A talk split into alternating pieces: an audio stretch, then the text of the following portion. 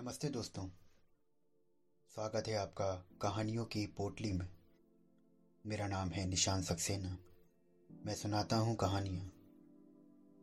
आइए सुनाते हैं आज की कहानी जिसका शीर्षक है नाग कन्या। ये एक अरुणाचल प्रदेश की लोक कथा है।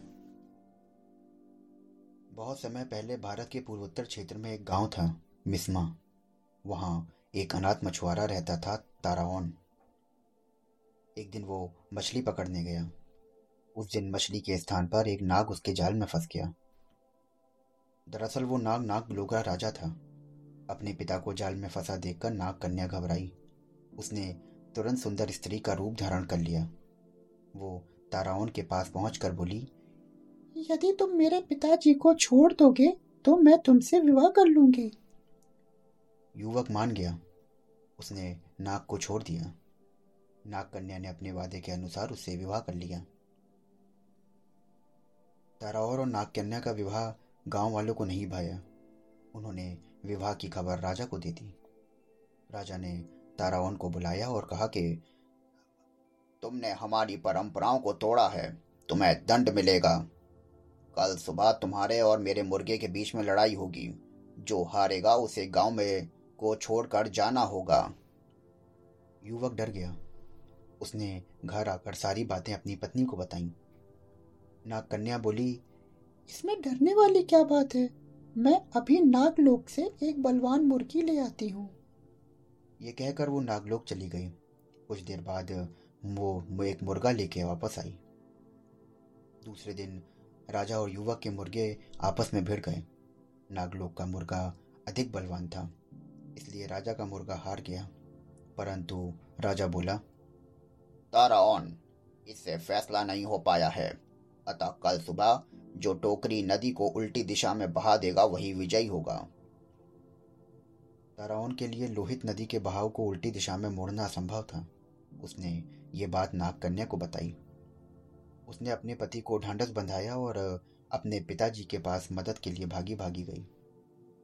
नाग कन्या ने अपने पति की परेशानी बताई और पिता ने उसे सुंदर टोकरी दी और कहा, टोकरी को नदी में डालते ही धारा उल्टी दिशा में बहने लगेगी। नाग कन्या अपने घर पहुंची। उसने ताराओन को सारी बातें बता दी। ताराओन ने टोकरी नदी में डुबो दी।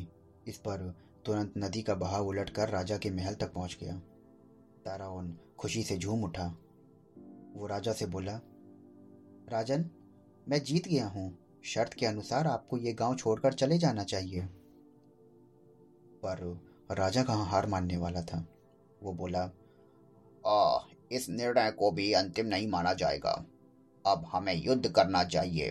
इसी युद्ध से निर्णय होगा।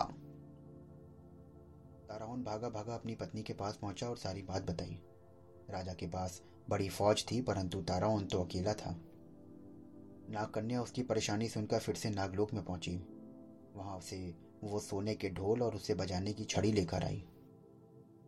सुबह राजा अपनी फौज के साथ लड़ाई के लिए आया। ताराओन पहले से ही तैयार था। राजा और फौज को देखकर नाग कन्या ढोल बजाने लगी। ढोल की ढमढम सुनकर वृक्ष, जानवर, घास, पत्ते सब नाचने लगे। राजा और सैनिक भी हथियार फेंक कर झूमने लगे। अब ताराओन और उसकी पत्नी नाग कन्या गांव के राजा रानी बन गए। आज भी अरुणाचल के वंशज ताराओन जनजाति के नाम से जाने जाते हैं। तो दोस्तों, ये थी आज की कहानी। आशा करता हूँ कि आपको ये कहानी बेहद पसंद आई होगी। अगर आप ऐसी ही कहानियाँ रोज सुनना चाहते हैं तो हमारे चैनल को फॉलो करिए, सब्सक्राइब करिए। कल फिर मिलता हूँ आपसे एक नई कहानी के साथ में। तब तक के लिए शुक्रिया।